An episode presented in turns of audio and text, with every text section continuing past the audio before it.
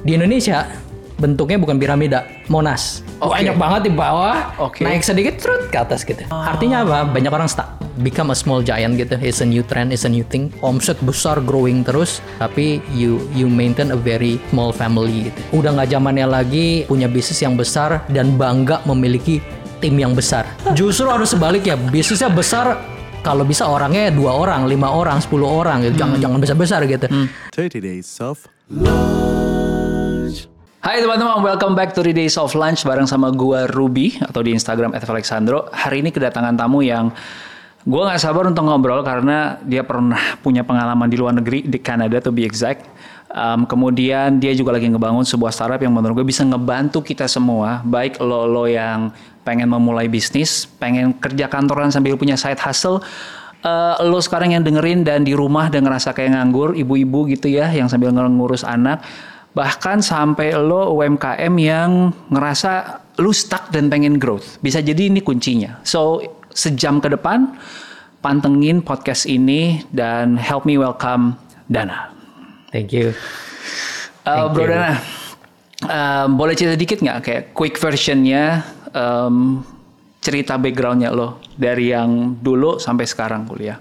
Personal nih ya. Iya. mhm. Oke, em, sedikit flashback mungkin eh, gua SMP di Jakarta gitu ya, SMA di Singapura, em, kuliah di eh, Kanada.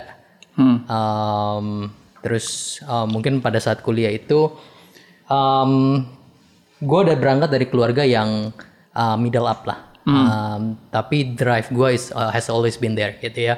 Jadi tipe yang kalau bisa gue nggak minta duit pada saat itu, uh, mendingan gue nggak minta.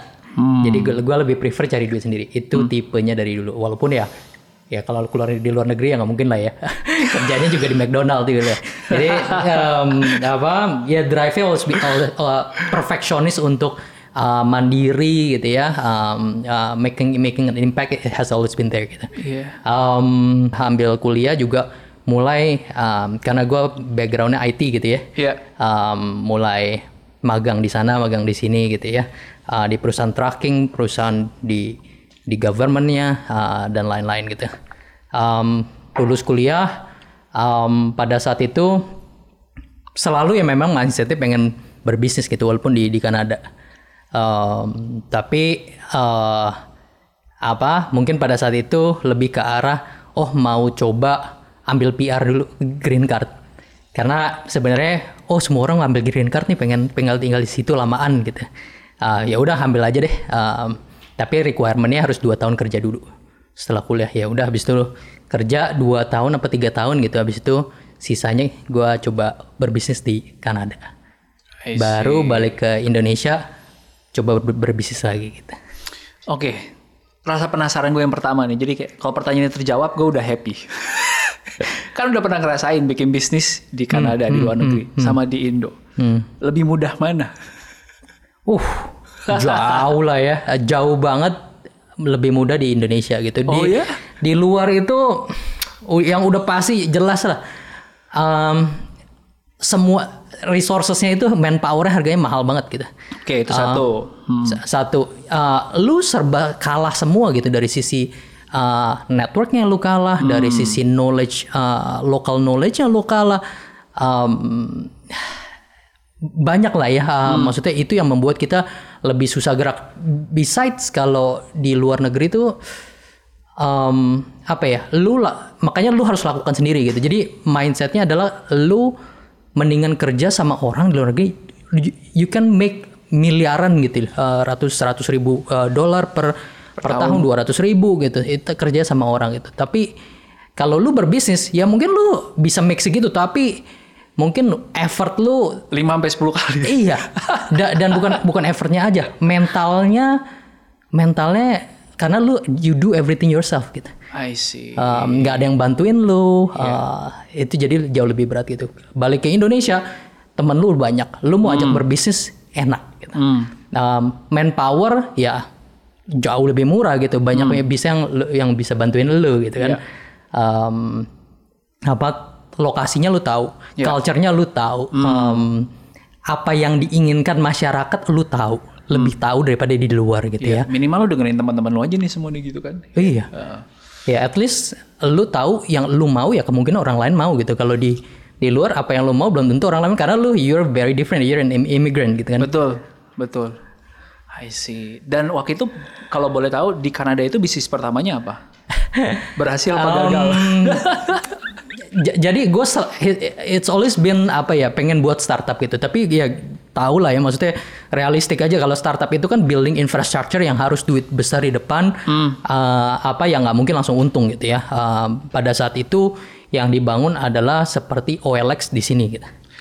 I see. ya itu um, karena gue backgroundnya IT sendiri ya gue ngerjain sebenarnya gue nggak ngerjain sendiri gitu. Gue tahu um, ada someone uh, people better than me at coding gitu yang gue bisa bayar lebih murah which is gue outsource ke India dan Vietnam pada saat, saat itu nah sambil gue jalanin itu um, ya gue buka consulting juga bukan consulting sih orang-orang yang mau buat game mau buat aplikasi um, konsepnya adalah gimana gue memberikan mereka peace of mind bahwa ada gua secara lokal di situ dia bisa ketemu meeting tapi yang ngerjain adalah someone di India di Vietnam Hmm. Tapi ini menarik ya, karena teman-teman mungkin sekarang yang lagi dengerin mulai mikir bahwa eh gue mulai mau buka bisnis, gue pengen kerja sampingan sambil gue jadi profesional. Ya. Dan itu sangat make sense banget, apalagi sekarang kayaknya nggak ada orang yang bisa survive dengan cuman satu income gitu.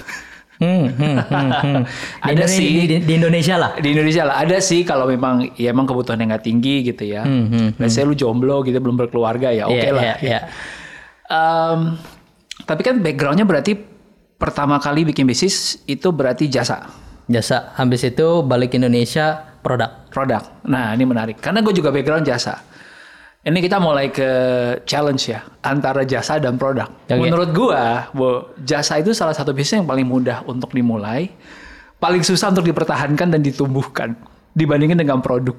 betul betul itu gue setuju banget jasa itu sesuatu yang ya lu nggak ibaratnya nggak perlu modal karena lu serving other people Exactly. Pasang iklan, skill lu apa, gue berani dibayar segini. Kalau lu cocok, ya udah gue masuk. Ya, Em, resikonya paling minim juga karena lu bisa nyambi juga. Betul. Em, sambil kerja dan eh, kalau lu jago teks ya lakukan eh, tax service untuk orang lain gitu kan, Tek- eh, te- income tax dan lain-lain gitu Eh, dan sebagainya. Em, tapi begitu lu mau skill, susahnya setengah mati.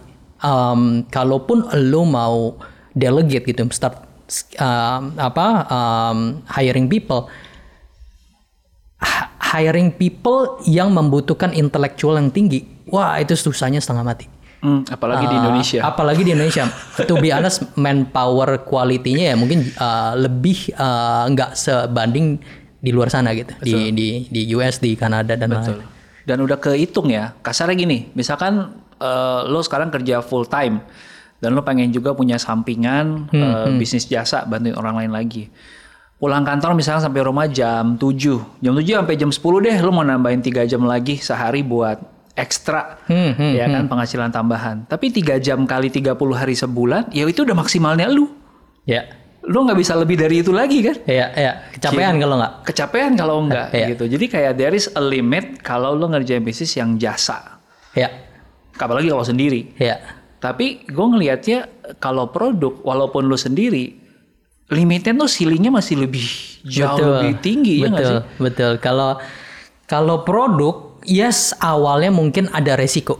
Lu harus stock inventory, um, lu harus lakukan research, lu lakukan um, apa um, uh, branding dan lain-lain. Tapi uh, in the end, goal lu apa sih sebenarnya? Hmm. Goal lu sebenarnya make more money yang nggak membuat kualitas hidup lu berantakan juga gitu kan. Kalau kalau kalau lu habis kerja mati-matian ah, mending kalau nggak lembur gitu. Kalau lu masuk ke, mulai kerja jam 9 terus lu lembur sampai jam 8 malam sampai jam 7 malam. Habis itu lu harus kerja lagi di luar itu. Hi- side hustle lu mati lah. Ah, besides mentality lu brain power lu udah habis pada saat lu Iya. jam 8 malam Iya. Jadi bisa jadi waktu lo ngerjain bisnisnya lo nggak lagi ngasih porsi otak lo yang paling kreatif gitu. iya iya Iya, eh, gue jadi keinget banyak orang yang akhirnya kejebak waktu bikin bisnis itu punya karunia menghasilkan duit lebih, tapi nggak punya karunia menikmati duitnya. Karena gak ada waktunya tadi udah habis gitu, energi juga udah habis, Iya, bisa iya, nikmatin iya. gitu. Dan biasa itu ada trade off kan. Um, Lu punya anak dan you don't spend enough time with your kids. Exactly. Um, lu punya suami, istri, lu nggak ada kualitas. Exactly. Um, itu kan yang harus take it into consideration juga bukan everything is all about money gitu. Uh, has to balance between duit dan lo- kualitas hidup lu juga gitu kan. I like that word kualitas hidup. Halo guys, sebelum masuk ke podcast, dengerin dulu nih. Mungkin pesan ini bermanfaat buat kalian. Buat kalian para entrepreneur brand lokal, entah itu brand fashion, beauty, elektronik, F&B, atau home and living, yang lagi cari funding dan partner buat growing bisnis kalian, Gue punya kabar baik buat kalian semua. lo bisa jodohin brand lo ke Open Labs, sebuah brand agregator terbesar di Asia Tenggara, punya dana 1,4 triliun yang siap diinvest ke brand lo. Selain funding, Open Labs juga punya tim expert yang siap support bisnis lo secara penuh, mulai dari digital, marketing, logistik, finance, hingga bisnis strategi. Seksi banget kan? Kunjungi openlabs.id dan daftarin brand lo sekarang. Now, we're back to the podcast. Bicara kualitas hidup, gue jadi inget eh, bukunya Tim Ferriss. Hmm, hmm, Four Hour Work Week. Hmm, Itu kayaknya buku panduan dari begitu banyak pengusaha-pengusaha. Ya, ya. Yang gue sekarang lihat, hangoutnya tuh di Bali, area Canggu, pagi kerjaannya crossfit dulu. Ya kan, jam 8 sampai jam 10. Selesai crossfit, dia sarapan sambil makan eh, croissant di bake. dia kerja, habis itu jam 11 sampai jam 2. Habis itu dia eh, sorenya eh, ngopi jam 3, jam 4 dia udah di pantai siap-siap untuk surfing. Jam 6 dia udah lagi minum bir sambil nikmatin sunset. Iya, iya. Dan itu banyak banget kayak one man company gitu. Hmm, Dan itu menghasilkan duitnya nggak sedikit. Hmm, hmm. Ini gue cerita sedikit ya teman-teman ya. Jadi gue punya agensi uh, digital ngebantuin uh, bisnis-bisnis F&B. Nah orang kayak bule tadi itu ngontak gue. Dia minta tolong dong fotoin jualan dia cuma satu bro. Scoop buat es krim. Hmm. Tahu dong, yang kita kalau beli es krim gelato kan ada Iya, skupannya yang yang bulat besi, ya. yang bulat itu Ah. gitu kan supaya hasilnya bulat bagus gitu. Terus gue tanya, ini jualan lu cuma satu? Iya, cuma satu, tapi ada tiga ukuran. Hmm. Oke. Lu mau fotonya kayak gimana? Oke, gue mau fotoin pokoknya ada esnya begini, kelihatan bisa bentuk bulat yang bagus gini-gini. Oke, gue fotoin ya. Bisa gue ngobrol, jualan lu cuma ini? Iya. Lu bisa lu di sini? Iya. Penghasilan lu berapa setahun? Bisa miliaran. Tinggal di Bali. Jadi bukunya Tim Ferriss yang 4 hour work week kerja 4 jam seminggu itu tuh benar-benar kejadian di orang ini yang tadinya gue skeptis. Hmm, hmm. What do you think about that? Itu yang dimaksud kualitas hidup bukan? Um, mungkin bisa diimplementasikan uh, differently to different people ya. Um, apa kalau ada yang ya mungkin dia kerja empat kayak tadi gitu terus sisa waktunya dia leisure gitu main main surfing, ngopi dan lain-lain. Um, Karena jomblo belum ada dana. Iya. Um, atau kalau kalau kalau gua yang orangnya memang gatel dan memang nggak bisa diem, gua akan either dua bikin bisnis lagi, Yang kan? juga bisa automate lagi. dan bikin bisnis yang kayak begitu 10 lagi gitu, 20 lagi gitu. Tuh uh, uh, emang gua gatel gitu, gua nggak bisa diem gitu kan. Iya, iya, iya. Uh, yang kedua, dan gue double down on that business gitu. Ya mungkin 1 m banyak gak? Mungkin enggak gitu. 2 m banyak gak? Ya itu kan relatif gitu ya. Kal- Kalau misalnya 2 m um, lu udah puas ya that's fine gitu. Kalau 2 m nggak puas ya tar- next year target 2 m, 4 m Iya. Betul. gitu kan. Jadi um, konsep for our work week itu sebenarnya uh, lebih ke arah gimana meminimize kerjaan uh, tapi memaximize hasil gitu kan. Nangkep. Oke, jadi maksudnya adalah gimana caranya supaya gua fokus kerjainnya emang hal-hal yang gua paling jago. Yes. Yang gue Yes. yang paling skillful. Ya. Sehingga kalau nah gue jago, ya gue cuma butuh waktu sejam dua jam beres. Ya, ya. Yang gua nggak jago, yang gua mungkin nggak ngerasa strengthnya gua, ya gua eh, berikan ke sebuah sistem atau ke pihak ketiga yang bisa ngebantu gitu. Walaupun lu jago gitu ya, um, apakah artinya lu harus do, uh, you do it yourself gitu? Uh, apa? Karena gini, kalau sifatnya sesuatu yang um, operational, uh, yang sifatnya you do your best, excellence, A plus, Iya. tapi sifatnya nggak uh, menambah value ke bisnis lu be- be- uh, begitu banyak gitu. Misalnya lu lakukan teks dengan baik 100% akurat, lakukan accounting dengan baik gitu, operational dengan baik. Ya, oke bisnis lu bagus gitu, tapi paling nambah berapa sih? 10%, 20% growth-nya. Tapi kalau lu marketing, design, uh, your products gitu, you focus on your products very very good. Dan grow-nya bisa 10x, 100x, 1000x I gitu kan. Uh, jadi that should be even if you're good at tax gitu atau apa gitu ya, doesn't mean you have to do it yourself kan. Benar juga. Jadinya lu bisa fokus ke yang paling kasih multiplier paling gede buat bisnis iya, lu. betul, betul, multiplier.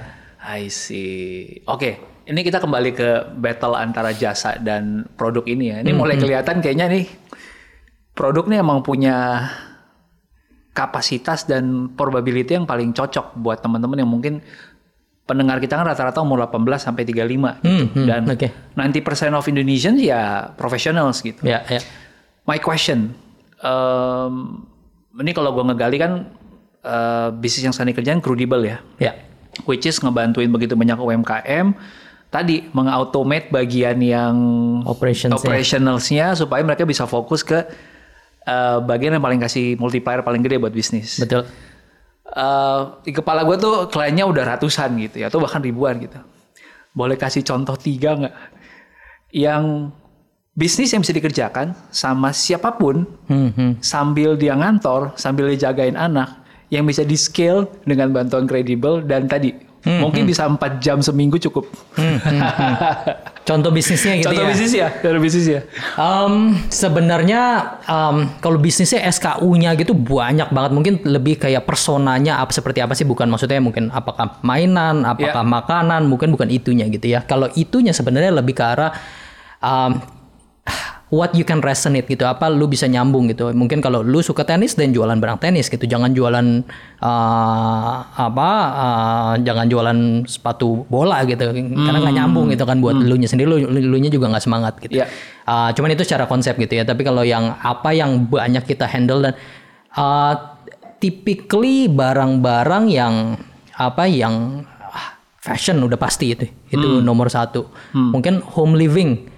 Ah, Um, gue sendiri mau tuh home living. Iya, iya. Terus um, uh, kecantikan, aksesoris itu yang tipikal yang kita bisa bantu dan scale very fast gitu. Tapi balik lagi sih sebenarnya tipe bisnis apa sih yang bisa grow-nya cepet gitu ya. Sebenarnya balik lagi adalah ke kualitas produknya. Lini vertikalnya apa pun mau mau kecantikan, mau makanan, mau apa gitu ya. Uh, as long as uh, gue ngerasa lu suka, lu bisa resonate dengan produk itu, lu Yeah. tahu marketnya, Yeah. lu lu tahu what good product is, what bad product is, um, then you should do it gitu. Uh, Iya, Gitu gue sih. gue bisa resonate sih karena kalau kita mulai dari sesuatu yang kita suka banget dan kita udah pernah pakai biasanya, kita Iya. udah paham, kita pasti udah ngeriset sendiri dong. Iya. Karena produk yang kita pakai sendiri nggak mungkin kita pakai sembarangan kan. Iya. Dan itu kita bisa cari, eh ada nggak yang lebih bagus, ada nggak ya yang bisa gua white labelin gitu, Iya, iya, iya. ya kan? Sehingga ya udah dari situ tinggal dijualin, apalagi itu udah pakai sendiri, udah Iya, ngerasain iya. manfaatnya gitu. Tapi personally nih ya, eh, ada pengalaman nggak gimana caranya untuk memvalidasi ide atau gimana mengetes market? Karena tadi, oke, gue sukanya eh apa ya? Misalkan extreme case gitu. Hmm. Gua orang Australia, Australia kan sukanya makan apa sele namanya Vegemite gitu. Tapi kan Vegemite udah pasti lidah Indo tuh kayak Hmm, Iya, kecil banget iya, gitu. iya. Kita nggak mau juga sampai ketemu produk yang pasti nggak akan ada orang yang Nggak, iya. relate gitu. Nah itu cara ngetesnya gimana gitu? Ada gue selalu beranggapan ka- kalau misalnya mulainya dari something you like, uh, which is balik lagi karena lu orang Indonesia dan sekitar lu orang Indonesia dengan culture yang mirip-mirip, um, as long as you like, there are uh, maybe other people uh, suka itu juga gitu. Jadi mulai dari your problem, something you can resonate tanpa validasi apa pun. uh, itu udah menjadi validasi pertama gitu kira-kira um, apa kalau gua suka ya kemungkinan besar ada orang lain yang suka juga. Gitu ya validasi kedua ya uh, paling bener coba jualan. Uh, langsung langsung nyemplung gitu banyak. Kalau kalau gue dulu jualan uh, pertama kali ya produknya belum ada gue posting aja di di di topet di mana uh, matrix gue cuman banyak yang nanya apa enggak ada yang order apa enggak. Kalaupun ada yang order gue tolak. Tapi gue tahu itu adalah validasi uh, pertama gitu itu nomor satu gitu eh ya itu yang nomor dua nomor satu uh, adalah ya gue ngelihat dari best selling produk di platform-platform selain yang artinya kalau udah best selling ya sudah banyak terjual di di sana gitu kan artinya uh, udah tervalidasi di market sana gitu I see. Coba nih ya, coba gue tajamin sedikit. Misalnya nih, let's say gue buka marketplace luar lah ya, yang sebut aja A gitu. Teman-teman pasti tahu lah ya. akhirnya N Akhirnya N. Tangannya belakangnya zone. Ketahuan. Em, nah jadi kita bisa ngelihat di situ best selling gitu ya. Em, tinggal nyari apa yang sebenarnya belum ada di Indo mungkin gitu ya. Lalu kita coba bikin postingannya di marketplace, banyak nggak yang nyari gitu. Mhm. Make sense banget sih. Jadi waktu itu waktu ngerjain itu ya udah posting aja dulu fotonya pakai foto orang. Iya. Terus kalau pas orang order ya udah cancel order aja gitu. Cancel order, tapi At least itu- tahu berapa banyak order yang masuk. Iya, at least tervalidasi. Nggak tahu sekarang masih bisa apa nggak? Mungkin algoritmanya sekarang udah pinter ya kalau Tokopedia. kalau dulu masih bisa uh, uh, Iya, iya. untuk lakukan itu.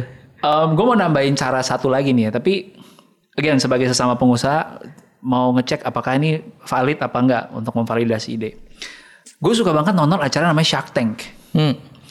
Shark Tank itu kan ada sekarang udah jalan 10 season apa 11 season Iya, gitu. iya. Satu season ada kayak 15 20 episode. Satu episode bisa ada 3 sampai 4 ide. Berarti kita nonton satu season aja bisa dapat 40 ide loh. Hmm, hmm, hmm.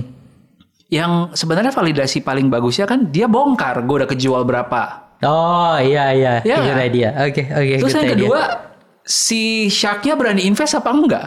Iya iya. Berarti validasinya dua dong. Jualannya bagus apa enggak dia buka. eh, marginnya pun dia buka. Yes. Beli berapa jual berapa. Iya iya iya keren keren Lalu keren Sharknya caranya. berani untuk invest. Keren, Kenapa keren. gue nggak masuk itu ke Indo gitu? Ya nggak Iya sih? iya iya. Tapi eh, since pernah di luar, apakah memang segampang itu ngambil ide dari sebuah acara Shark Tank akhirnya dibawa ke Indo? Gampang Tapi Anas menurut gue gampang banget. Gampang banget. Um, semua yang babi bu babi bu di luar sana, oh gue gue market research sendiri apa segala itu itu marketing gimmick lah. Sebenarnya ya, tinggal lu cari suppliernya di China ujung-ujungnya. Atau jangan-jangan malah di Indo ada? Iya, uh, di, di China, di Indo, ya tapi kalau misalnya consumer products biasa kan uh, China ya? di, di China Ya, lah ya. betul, betul, Uh, tinggal lu tempelin logo lu, minta udah selesai produksi ini gitu. Uh, Jadi memang sekarang itu udah nggak ada alasan lagi dengan bilang, aduh mas, gue pengen buka bisnis tapi gue nggak tahu mau jual apa. Iya, kalau mau jual nggak mau jual nggak tahu mau jual apa, aduh sekarang di internet kan banyak banget ya ide Pinterest. Lu buka Pinterest langsung seribu ide tuh keluar semua, walaupun nggak tervalidasi. Iya. Tapi gua suka cara lu yang tadi itu langsung tervalidasi banget ya. Exactly kan. Berarti sebenarnya bukan nggak punya ide, males nyari. Iya, iya. Mohon maaf nih ya kalau berdarah-darah. Oke, sekarang let's say teman-teman di sini udah terinspirasi, terus coba riset, dapat produknya, mereka mulai, Hmm. gitu. Kan goal kita tadi adalah punya bisnis sekaligus juga punya quality of life. Apalagi mereka mungkin yang sambil gitu ya, Ya. punya kerjaan juga gitu. Um, next stepnya apa? Um, next stepnya adalah grow that business kita. Uh, of course, um, apa?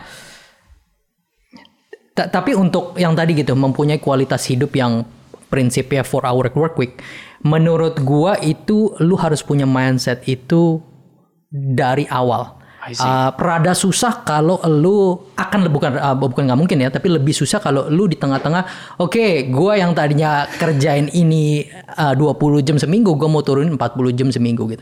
Rada susah effort take sono. Tapi kalau dari awal oke gua mau build ini untuk menjadi perusahaan yang besar tapi gue cuman mau spend so, so little times gitu uh, uh, 4 jam seminggu misalnya Ya. itu lu udah mulai designing tuh. Oke, yang ini gue harus outsource ke sini gitu. Yang ini harus gue kerjain sendiri. Yang ini gue harus outsource ke sana gitu. Ya. Um, daripada lu udah grow, mungkin omset lu udah 500 juta sebulan, 300 juta. Itu kan udah ada tim. Ya. Tim itu terus lu mau tiba-tiba tim itu susah loh di manage ya. Uh, apa tiba-tiba lu lu bilang oke gua mau scale down tim kecilin supaya gua nggak nggak pusing manage mereka. Ya. Uh, jadi gue bisa kerja cuma 4 jam seminggu. Itu susah. Lu harus let go timnya, lu harus pecatin. Uh, terus lu harus mulai nge-structuring. Uh, itu bukan nggak mungkin tapi lebih susah daripada dari awal. Oke, gua jagonya di sini, gua bisa desain, uh, gua mau buat produk uh, fashion, uh, yang lainnya everything else productions fulfillment supply chain itu gue outsource um, Exactly. Gue 100% agree sama lu bro di bagian itu. Ini pengakuan ya buat teman-teman yang dengerin 3 Days of Lunch. Jadi kita tuh sempat bikin merchandise karena kita ngerasa kayaknya teman-teman yang dengerin 3 Days of Lunch senang juga deh untuk punya outfit yang ada aura 3 Days of Lunch-nya gitu. Oh, oke. Nah, batch pertama itu kita ngajak kerja sama sama eh, brand namanya Polonian. Terus karena Polonian ini mereka take care of the design, mereka take care bagian terima order sampai fulfillment tadi kirim ke customer, kita tuh eh, fokusnya lebih ke bagian product development. Hmm, Jadi gua ngobrol sama mereka, gue kebayang desainnya begini, kayaknya audiens kita senang ceritanya begini gitu kan. Sampai kira barangnya jadi, pas mulai jualan dan ke belakang, itu udah mereka take care semua. Hmm. Dan itu jadi sebuah kolaborasi yang menurut gue salah satu yang terbaik.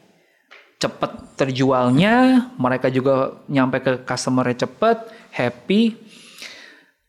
Terus kemarin iseng-iseng kita coba. coba deh bikin sendiri kayaknya lucu deh. Gitu. Ya namanya jiwa pengusaha ya. Kalau belum nyobain sendiri kayaknya belum afdol. iya iya iya even gagal nggak apa-apa ntar ya. Even gagal nggak apa-apa. Kayaknya nyoba dulu Akhirnya coba dulu. Akhirnya coba produksi sendiri, desain sendiri, kirim sendiri, fulfillment sendiri, terima order sendiri. Bro, kayaknya gua nggak mau ngulang lagi.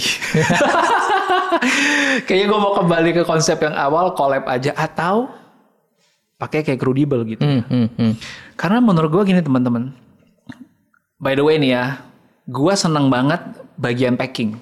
Hmm, hmm. Jadi waktu tadi Bro Dana cerita mungkin yang lu kerjain lu suka atau lu strength-nya lu tapi mungkin multiplier efeknya cuma kecil. Ya. Nah itu gua ngalamin tuh. Karena menurut gua ini kayak kayak Marie Kondo ya. Marie Kondo kan ngajarin gitu kan. Wah, waktu lu nge-packing sebuah barang, lu sambil doain, wah semoga barang ini menjadi berkat buat orang yang terima gitu kan. Nah, gue suka tuh.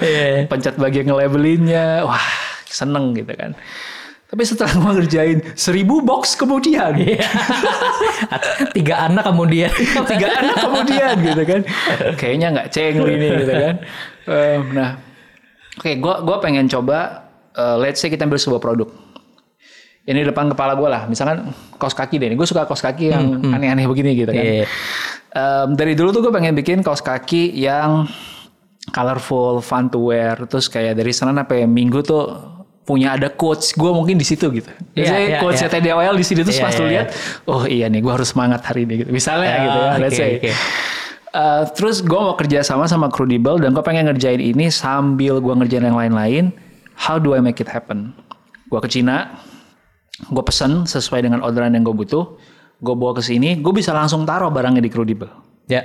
Mungkin kalau kasusnya um, uh, sok gitu ya, Iya. uh, apa kaos kaki, mendingan di Indonesia produksi, jangan dari Cina. Oh gitu? Eh, Iya, Ka- karena Wah, banyak yang bisa kita lakukan. Se- semua yang yang hubungannya tekstil, konveksi kita jago. Mendingan kita lakukan di sini gitu. Tapi kalau yang lain kayak lu buat uh, elektronik apa segala ya um, kurang China, lah di sini lah. Udah pasti ke sono gitu. Betul.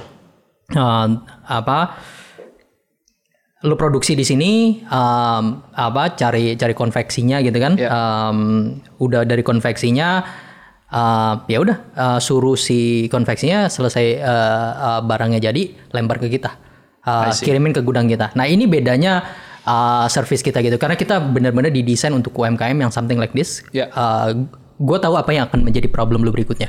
Which is QC Oh iya bener. barang lo kaki eh, apa kiri semua apa kanan semua nih kaos kaki apa apa benar kiri kanan Iya, gitu iya, kan iya, iya, iya. ada benang yang keluar keluar nggak ada iya. eh, apa masih kenceng nggak apa udah londoy iya. Atau mungkin ada yang udah tahu-tahu dari situnya robek Ya. atau apa. nah itu memang kita bisa lakukan karena memang Ah. nature-nya lu balik lagi Eh, kita mau bantu lu sehingga lu bisa produk fokus ke ke produk developmentnya urusan yang perintilan-perintilan gitu di outsource saja. Jadi ibaratnya simple ya, lu instruksiin konveksi lu kirim ke kita, um, apa tahu beres. Uh, terus lu integrasin toko lu, misalnya lu jualan di mana, Tokopedia, Shopee, website lu sendiri, Ya. integrasian begitu ada transaksi lu duduk manis aja udah, nggak usah ngapa-ngapain, barangnya pun sampai ke customer gitu. Sadis. Jadi gini-gini nih. Gue nggak bayangin ya. Biasanya gue kerja kantoran. Orderan datang jam 1 gue lagi meeting sama orang. Itu gue nggak perlu jagain. Nggak perlu. Gue nggak perlu pencet di back end topet tuh kayak terima order. nggak perlu. yang le- lebih parahnya lagi kalau misalnya em, yang orang yang uh, kerja kantoran atau uh, yang baru punya anak gitu ya. Iya, iya, iya. Kalau Gojek Grab kan ribet ya. Harus lu harus order nunggu- sekarang. Iya iya iya iya. Terus nungguin dia terima, dia datang harus kita kasih. Kasih dulu. Nah, itu kan nggak udah sangat nggak memungkinkan. Memungkinkan. Apalagi lu yang dari di, di Jakarta pasti banyak yang order lewat Gojek, uh, Gojek dan Grab. Belum lagi gitu di cancel cancel sama dia. Iya. Em, terus uh, uh, uh, Gojeknya telepon lo, eh kak ada di mana ini? Iya, Ribet lah ya. aduh. Em, Riweh. Iya, yang kayak begituan. Jadi ibaratnya memang kita banyak sekali yang membantu uh, user-user kita atau seller-seller kita yang tipenya seperti itu gitu. Ini sangat ngebantu sekali karena ibaratnya dengan lo pakai kredibel, lo sana beli waktu ya, Beli waktu, beli convenience. beli Um, convenience. Jadi um, mungkin beda-beda gitu ya. Um, kalau sellernya baru um, masih kecil gitu, misalnya dilakukan lakukan ini part time gitu ya, dia ada kerjaan, itu value-nya adalah tadi um, lu membeli waktu, lu membeli convenience, Ya. gitu ya. Pada saat lu misalnya, let's say, oke, udah bagus nih, bulan depan kayaknya akan hit 300 juta. uh, uh, Udah mulai grow nih ya, udah mulai grow. ya. Itu biasa mindsetnya beda lagi gitu. Um, Oke, gue mau keluar kantor, gue mau ngerjain ini karena gue tahu ini akan sukses. Uh, mindsetnya adalah lu pakai crudable sekarang daripada gua sewa ruko atau gudang yang lu harus either way, lu harus bayar 12 bulan di muka. Betul. Uh, lu lu mulai mesti hi- renov. hiring tim, Hiring tim. um, lu mesti renov, um, apa, um, itu jauh lebih mahal daripada outsourcing atau kasih barangnya uh, ke crudable uh, kita akan handle. Iya iya iya. Gua Gitu, karena setiap space yang nggak dipakai di ruko atau gudang lu yang itu itu adalah cost yang terbuang. Kalau di kita kenapa? Karena satu satu gudang itu kita buat sangat compact karena dari berbagai seller sehingga nggak ada uh, sangat minim uh, waste terbuang sehingga harganya bisa lebih murah. I see. Jadi space-nya dimaksimalin. Iya. Oke. Dan gue kagetnya kemarin adalah dan kenapa gue juga hari ini pengen ngobrol sama Bro Dana. Kok ongkosnya kayak berasa sangat reasonable ya? 2, sekian persen gitu. Um, kita mulai 2,8, 3,5 eh, apa yang paling banyak dipakai yang 3,5 gitu. 3,5 persen tapi memang di jadi spiritnya dulu kenapa kita dirikan ini untuk membantu UMKM. Iya. UMKM ini nomor satu kalau lu mau bantu mereka adalah harga. Harga harus affordable, dua nggak boleh ada komitmen. I see. Lu even storage fee itu some sort of commi- commitment. Lu harus Betul. Bayar di muka bayar, gitu. bay- bayar dulu kan tiap Bayar. tiap tiap tiap minggu tiap bulan nggak pakai gitu pakai nggak ada jualan nggak ada jualan Ah, jadi jualan uh, apa konsep kita adalah memberikan uh, storage fee ini uh, nggak ada Wow. jadi uh, apa kita cuma charging 3,8% pada saat barang lu terjual jadi kalau lu tadi jualan kos kaki let's say 100 ribu Ya. uh, ki- uh, lu cuma bayar kita 3,8 persen dari nilai 3.800. 3.800 dari nilai uh, ya jadi uh, dari nilai barang ya jadi 3.800 Masuk akal. daripada lu Sewa rukonya Sewa udah puluhan juta setahun, renovasinya gue udah kehitung berapa belas Iya. juta juga, nyari orang. Dan gini masuk gue ya, nyari orang, karena gue udah ngalamin semua ya teman-teman ya, mulai bisnis dari nol. Gue tadinya punya ruko, se- sorry sewa ruko, gue pikir ya gampang lah, gue tinggal masukin barang gue selesai dan. Habis itu ditanya sama bokap gue simpel banget. Terus kalau barang lu hilang gimana? Lu nggak taruh security satu? Iya iya bener juga. Iya. Buat security aja, orang Yes. jagain aja gue mesti bayar satu orang lagi yes se UMR cuman buat itu. Iya. Jadi banyak banget tuh bu, bu- apa um, security-nya. Terus kalau nam- namanya handling orang ya, maksudnya Exactly. satu kredibilitas lu belum tentu bisa pegang dan resikonya totally di lu gitu ya. Exactly, exactly. Uh, itu belum termasuk lu harus asuransi gua, uh, gudang lu Gudangnya gitu ya. betul, Apa, betul. uh, Barang-barangnya juga kan. barang-barang lu. Walaupun karyawan lu jujur, Iya. kalau ada terjadi apa-apa, kebakaran, lu nggak ada asuransi asuransi, lu kan ada. gone. Iya, um, itu dua. Terus belum lagi namanya apa kalau misalnya apa sering kerja sama blue collar blue collar workers pasti sering kasbon minta kasbon pak minta ini dong anak anak saya mau uh, sekolah uh, saya mau nikah Iya, uh, iya, iya, ya iya, lo mau nggak mau bisa bisa bisa nolak nggak gitu kan itu yang yang lo harus pikirin kepusingan kepusingan menghandle banyak orang gitu Iya, iya. Semakin banyak kepala yang mesti lu pikirkan, itu lu mesti mikirin bukan dia doang, tapi dia dan keluarga dia dan anak-anaknya. eh Kalau iya. di Indonesia tuh begitu. Terus sepaket. Terus eh, Lebaran nggak balik loh, hiring lagi. Oh ya, ini udah masuk di bulan Februari. Bulan Maret siap-siap banyak yang apply untuk resign ya. Habis Lebaran terima THR nggak balik lagi. Kebayang sih, jadi semua sakit kepala, mungkin kepusingan itu ibaratnya di share bareng-bareng di sama Crudable gitu ya, Ya, sama kita beberapa seller mengambil lain. alih semua kepusingan itu Iya. sehingga lu bisa fokus di product development lu aja. I see. Oke, tadi kita nyampe satu bagian yang menurut gua perlu ada lanjutannya nih.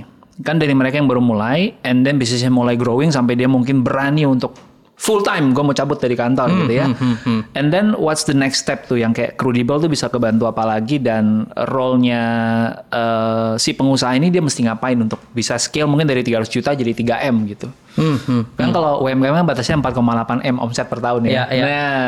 Nah, gue mau sharing aja sedikit uh, landscape di Indonesia. Kenapa ini problematik menurut Iya. gua uh, dan banyak orang yang stuck di sini adalah landscape di Indonesia itu nggak kayak piramida, skew-nya.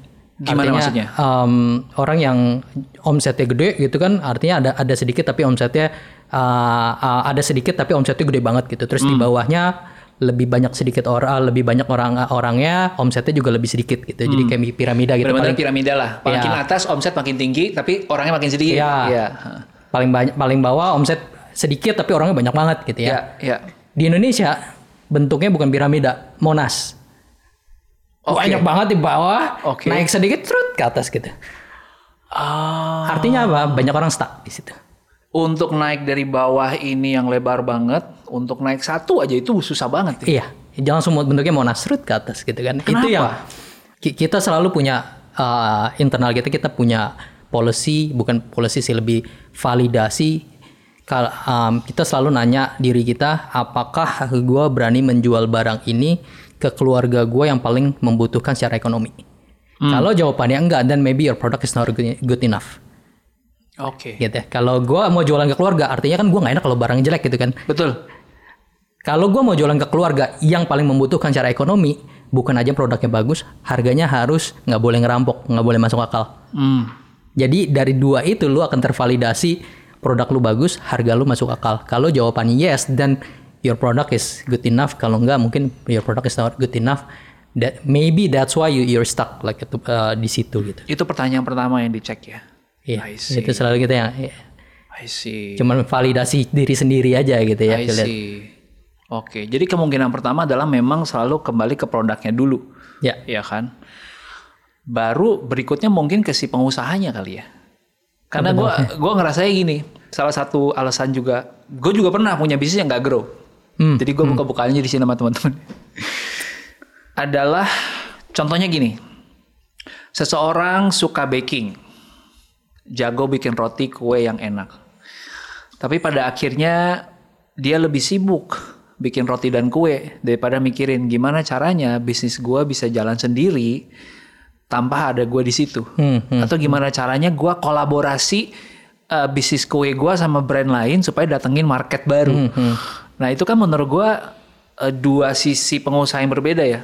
Pengusaha sebagai operator bisnis dan pengusaha sebagai ya pengembang bisnisnya ya, gitu ya. menurut gue juga orang jadinya stuck di situ nggak sih? Kayak Iya. lebih lama di operatornya gitu. Iya, iya itu yang ke trap yang itu yang tadi balik lagi topik kita yang even lu lakukan perfect pun paling naik 10 20 kali I gitu kan. see. Um, I see. Selain itu ada lagi 10, nggak 20% bukan yang, yang bikin orang jadinya kayak si Monas tadi itu? Um, nomor satu sebenarnya itu udah udah udah pasti gitu ya. Uh, product market fit lah, value value proposition lu gitu. Um, apa? um, memang lu you have to spend time uh, crafting your product gitu. Uh, apa apakah market di luar sana mungkin dua tahun lalu produk lu bagus tapi sekarang lu udah udah semua orang buat itu dan ya, apa udah udah nggak relevan lagi gitu. Uh, jadi balik lagi ke situ gitu. Tapi uh, kalau di luar sana ada research yang bilang uh, masalah kedua adalah modal. Hmm. Tapi modal itu ah, gampang dicari menurut gua. Kalau lu nggak nyari yang gede-gede banget gitu ya. Kalau lu nyari 100 juta kayak mau buat modal usaha yang ah, apa mungkin baju apa segala 100 juta kan cukup gitu ya. Kayak gitu sebenarnya lu minta apa mungkin temen kantor apa segala kumpulin aja. Lu mau nggak jadi investor gua gitu? 100 juta Eh, apa kumpulin 100 juta. Gampang menurut gua kalau nyari modal itu. Eh, buat aja satu SKU nih pokoknya uh, uh, konsorsium ini atau lu sebagai investor untuk invest, investor satu SKU ini aja gitu. Ntar gue buat yang lain investor lain gitu. Itu kan gampang banget gitu. Jadi menurut gue uh, walaupun orang banyak yang bilang modal, menurut gue itu bukan real problem sih. Uh, bisa di solve dengan uh, lebih mudah daripada uh, mungkin value propositions produk lu sendiri. I see, I see. Kita jadi seru banget ya obrolan ini ya. Em, mungkin masuk ke yang terakhir, grup terakhir. Eh, mereka yang udah grow banget, mereka yang udah eh, gede banget. Nih gue mau kasih teman-teman dengar satu. Kita tentunya sebagai sebuah podcast tidak diam saja. Kita juga melakukan riset kita teman-teman ya. Jadi gue mau kasih dengar Bro Dana. Ini kita hasil interview salah satu customernya Crudable. Jadi kita ketemu nih ya customer Crudable ya. Kita mau dengar responnya eh, Pak Dana. Sebelum memakai Crudable itu saya tuh harus investasi gudang sendiri karena kan saya juga di bidang consumer goods ya. Ketika produk saya udah dari kota lain, nah di kota itu saya harus investasi uh, gudang gitu yang cukup berat ya bebannya ya. Dan juga saya harus investasi manpower yang jagain gudang, terus uh, beberapa uh, tim uh, administrasi. Nah, setelah pakai Crudable, ini semua udah di take care sama Crudable dari segi gudang, operasional dan sebagainya gitu. Jadi menurut saya uh, Crudable ini sangat membantu bisnis saya gitu. By the way, kebayang nggak ini customernya siapa? Kata kuncinya FMCG, perempuan, nggak kebayang ya? Nggak. Oke. Tapi yang aku suka adalah dia cerita kalau dia sampai butuh banyak gudang. Dia cerita bahkan di luar kota. Right? Berarti dia udah udah bukan scale ratusan juta lagi mungkin ya. Dan bukan cuma urusan operasional satu kota doang. Nah, Crudable ini sebenarnya ngebantu sampai seberapa banyak kota sekarang? Hmm, hmm. Uh, reach kita sebenarnya udah Indonesian wide gitu ya dari dari barat sampai timur gitu ya. Uh, apa? um, cuman memang kita biasa follow uh, traffic atau uh, volume-nya gitu. Kalau misalnya um, uh, banyak dari metropolitan city seperti Surabaya, Bandung dan Jakarta, Jabodetabek itu biasa kita konsentrasinya lebih banyak di situ. Jadi gudang-gudang kita itu yang mengikuti volume di situ. Jadi 50% gudang kita di Jabodetabek. Uh, 30 persennya di luar Jabodetabek tapi masih di Pulau Jawa. Ya. 20 persennya di luar Pulau Jawa. I see. Karena memang penjualan tetap masih paling ramai dari Pulau Jawa ya. Betul, betul. Tapi ada juga yang memang apa tergantung marketnya gitu. Ada yang apa um, orang Medan jualan apa, um, apa um, mungkin um, musangking atau apa duren, gitu Duren, ya. iya, iya, iya. Uh, jualannya di uh, paling banyak mungkin di uh, atau orang Palembang gitu, uh, pempek Iya. jualannya uh, uh, uh, paling banyak misalnya di Bandung ya dia buka gudangnya di Bandung gitu. Jadi dia nggak buat customer yang aduh nggak nggak nggak nggak sakit gitu bayarin ongkirnya dari ini dan nggak lama gitu itu I case see. nomor satu mungkin yang itu um, case seperti itu gitu ya ya dia di luar kota uh, apa atau di di mana tapi mendekatkan produknya ke market nah yang yang lebih rumit lagi dan biasa kita uh, apa handle adalah lebih yang kayak produk yang dibutuhkan um, temperature sensitif. Jadi kayak uh, mungkin um, apa frozen food dan lain-lain. Nah itu dibutuhkan setiap kecamatan. Jadi I pada see. saat ada transaksi langsung dikirim pakai Gojek dan Grab dari kecamatan terdekat. I see. gitu. Yang tadinya lu cuma bisa beli di Alfamart dan lain-lain gitu tapi sekarang bisa lu order online infrastrukturnya di belakangnya siapa ya? Pasti kita gitu. I see. Oke, jadi gua kebayang kalau tadi mulai dari yang paling kecil mikro sampai yang menengah sampai yang gede itu di setiap level tuh bisa dibantu sama Crudable ya. betul betul Dan menurut gue ini solusi yang gue juga ngalamin. Sekali lagi teman-teman gue banyak cerita gue pribadi jadi gue cerita sedikit ya. Mungkin teman-teman bisa nge-relate. Sesimpel gini aja jualan buku. Gue nulis buku namanya You Do You. Padahal ini udah dengan Gramedia ya. Yang networknya itu 300 outlet se-Indonesia gitu. Tapi orang masih menahan untuk beli buku tersebut kalau ongkirnya gede. Hmm, hmm.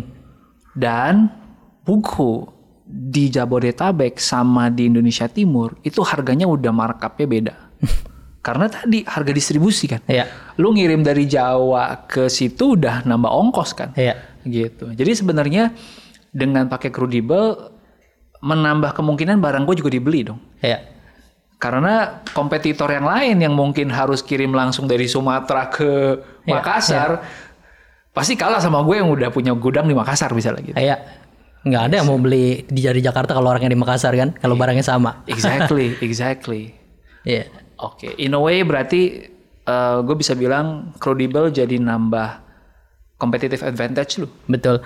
Uh, the other thing yang mungkin um, kita sudah uh, soft launch sekitar 3 sampai 4 bulan lalu dan kita akan launching nanti di uh, tanggal 15-nya Oh, 15 gitu ya. Februari. Ya. Oke. Itu adalah produk yang menurut gue sangat-sangat breakthrough dan akan menyelesaikan banyak masalah. Oke, apa tuh? Uh, which is tadinya kan Credible itu mengautomate your operations Operation. gitu ya. Uh, jadi you can focus on your product. Tapi sekarang lebih one step further yang kita bantu adalah automate your sales atau kita bantu ngejualin barang lu.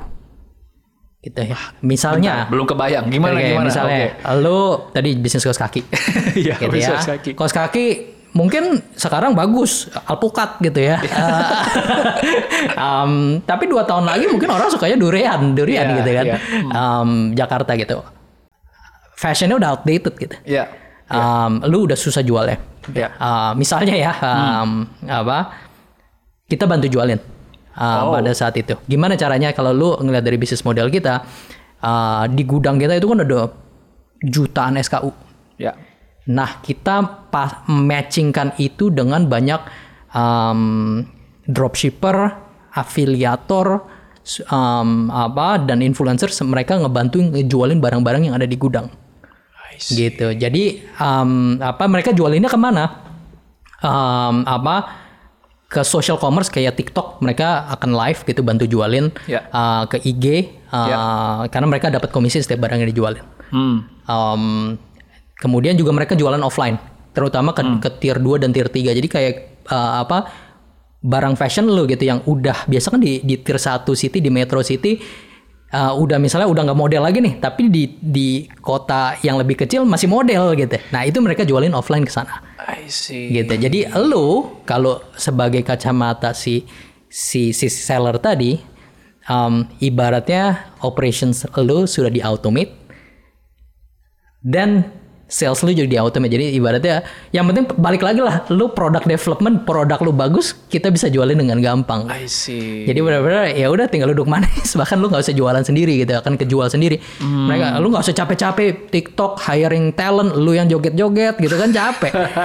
Biarin aja Live shopping sih? sampai malam, tengah Iya, malam gitu ya. Biasanya si dropshipper yang memang udah jago udah sekalian tengah malam yang yang apa TikTok ya lu tidur aja gitu besok pagi transaksinya udah jalan sendiri gitu.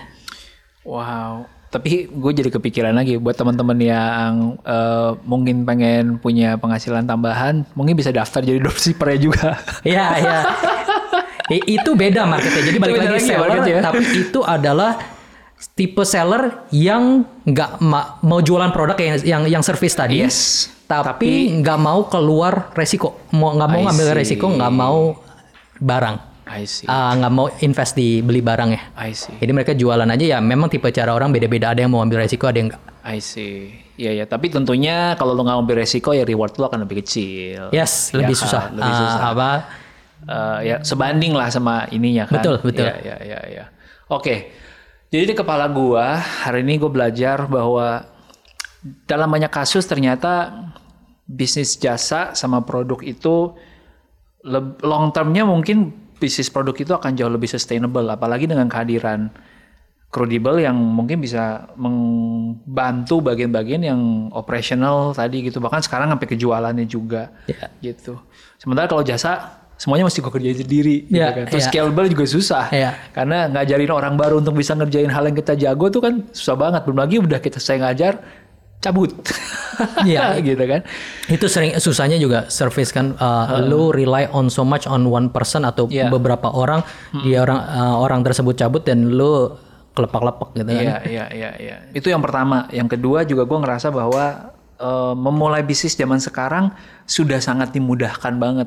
Harusnya alasan-alasan klasik kayak gak punya modal, lu bisa mulai dengan orderan kecil atau lu bisa eh, crowdsourcing dari teman-teman. Lu nggak tahu mau jualan apa, idenya tadi udah dikasih. ya kan? Cara validasi idenya udah dikasih Iya, ya iya. kan? Nonton Shark Tank deh abis ini gue yakin udah tahu mau jual apa ya kan? Terus eh, operasional udah dibantu. Dan ibaratnya kayak pakai gudang gratis kan sampai terjual. Iya nggak ada resiko. Nggak ada resiko gitu. Dan menurut gue kalau resikonya udah serendah itu ya kapan lagi apalagi yang mesti lu tunggu untuk mulai guys iya Tapi gue penasaran terakhir gini. Dengan semua yang dicoba dikerjakan sama Crudable, kan banyak nih. Di satu sisi harus cari gudang. Di satu sisi harus cari dropshipper, terus orang yang mau ngebantu bagian sales. Terus harus juga cari klien yang mau pakai UMKM ya all the service gitu. Bayangnya capek banget gitu. Dan gimana caranya bisnis modelnya Crudable tuh bisa survive gitu. Menurut gue kayak kita juga pengen tahu eh, nggak banyak loh orang yang mau capek karena menurut gue ini capek banget. Oke, oke, oke. Balik lagi intinya adalah em, kita harus kita percaya em, untuk menjadi perusahaan yang scalable, which is yang credible didesain untuk very very scalable.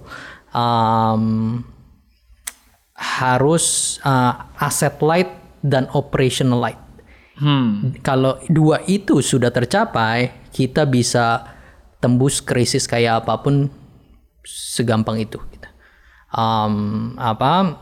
um, jadi gudang yang kita op, um, jadi si sel, eh, si UMKM gitu ya nitip barang ke ke, gud- eh, ke gudang kita itu bukan kita yang operate, kita kan eh, fre- eh, nu- nitip ke gudang-gudang yang mengambil franchise kita atau kita crowdsource ke mereka sehingga mereka yang operate dan mereka memiliki gedung tersebut. Oke, tapi SOP dari Crudable gitu ya. Yes, Oke, itunya udah terjaga um, apa pokoknya SLA kita adalah um, transaksi masuk sebelum jembat udah pasti dikirimkan di hari yang sama. Wow. Um, itu gitu. Um, apa? Dan tim di training lewat sistemnya Crudable gitu. Yes, yes, itu uh, jadi artinya apa? Um, makin banyak UMKM ya, kita tinggal nambahin gudangnya. Sesuai kebutuhan. Iya. Dan ini sifatnya kemitraan. Iya.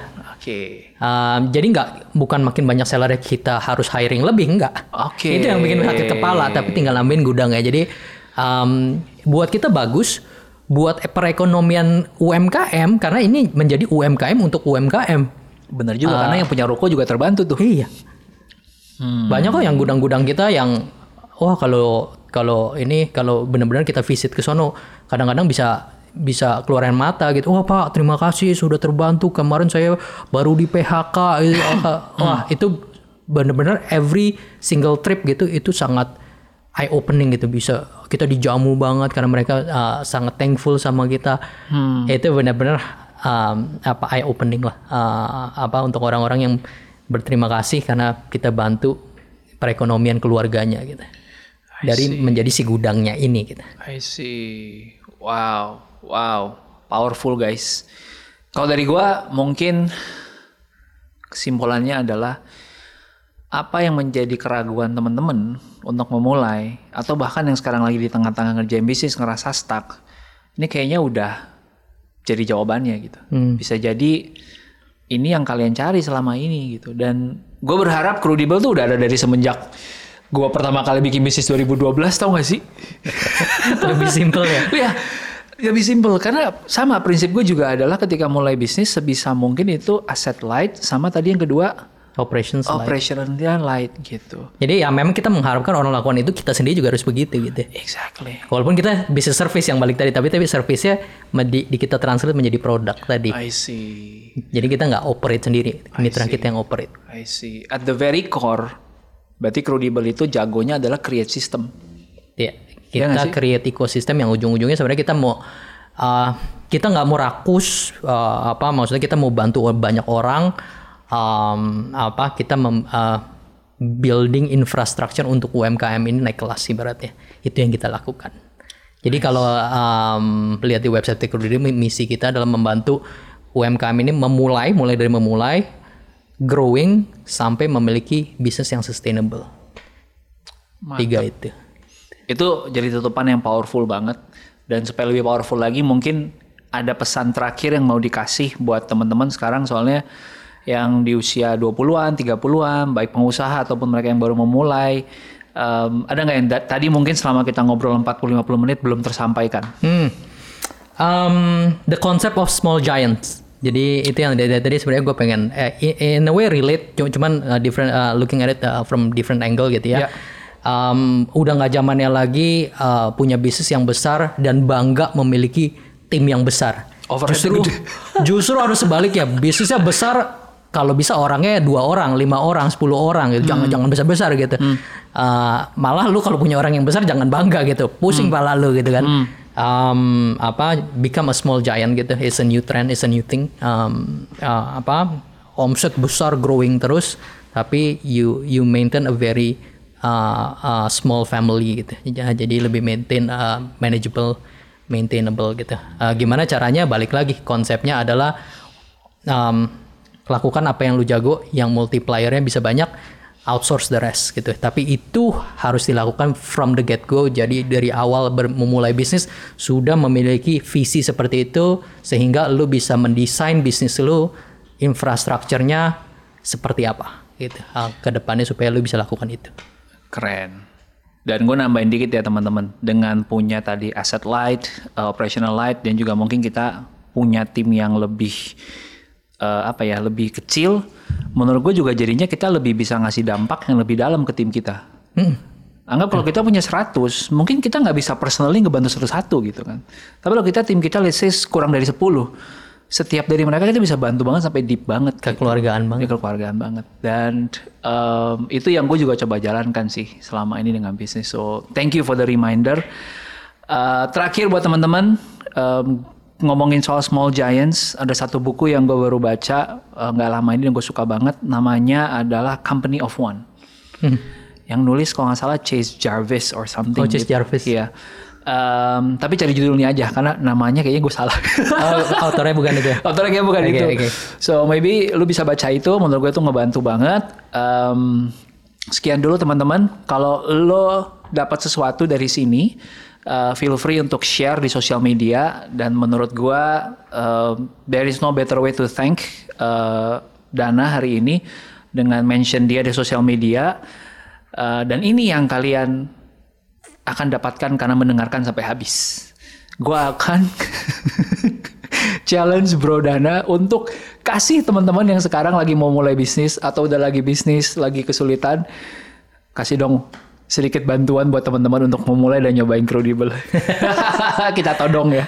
Um, ya kita ada itu sih apa ada uh, voucher atau uh, use code biar bi- biar gampang memulai. Uh, Nice. Ini ibaratnya kita subsidi dulu lah. Ya, Uh, ya. Apa um, nanti um, mungkin nggak ada nah, apa uh, voucher code-nya nanti gua kasih ke lu aja di Boleh, boleh, boleh. ditempel somewhere lah. Nanti kita tempel somewhere di Ya, sini uh, atau taruh di description ya. Ya. Nilainya berapa dan bisa ngebantunya gimana? Um, nilainya mungkin ekuivalen dengan berapa? Uh, 20 transaksi Ya. yang lu bisa uh, kirimkan dengan gratis gitu ya. Uh, jadi lu nggak usah bayar consignment fee-nya yang tadi. I see. I see. Uh, kemudian bukan itu aja, uh, yang tadi untuk membantu lu menjual barang um, itu kita kasih free. Uh, jadi maksudnya kita nggak ambil apa-apa buat lu karena kita memang mau bantu jualin barang lu yang kita matchingkan dengan si dropshipper, Dropshipper. dan itu. spesifik cuman lewat kode yang ada muncul di layar ini dan di kolom description ya. Jangan kasih tahu siapa-siapa. Buat kalian aja. Thank you banget sekali lagi Oke, uh, Bro you. Dana buat waktunya sharingnya insightsnya. Um, sampai ketemu lagi di lunch berikutnya. Bye. Thank you.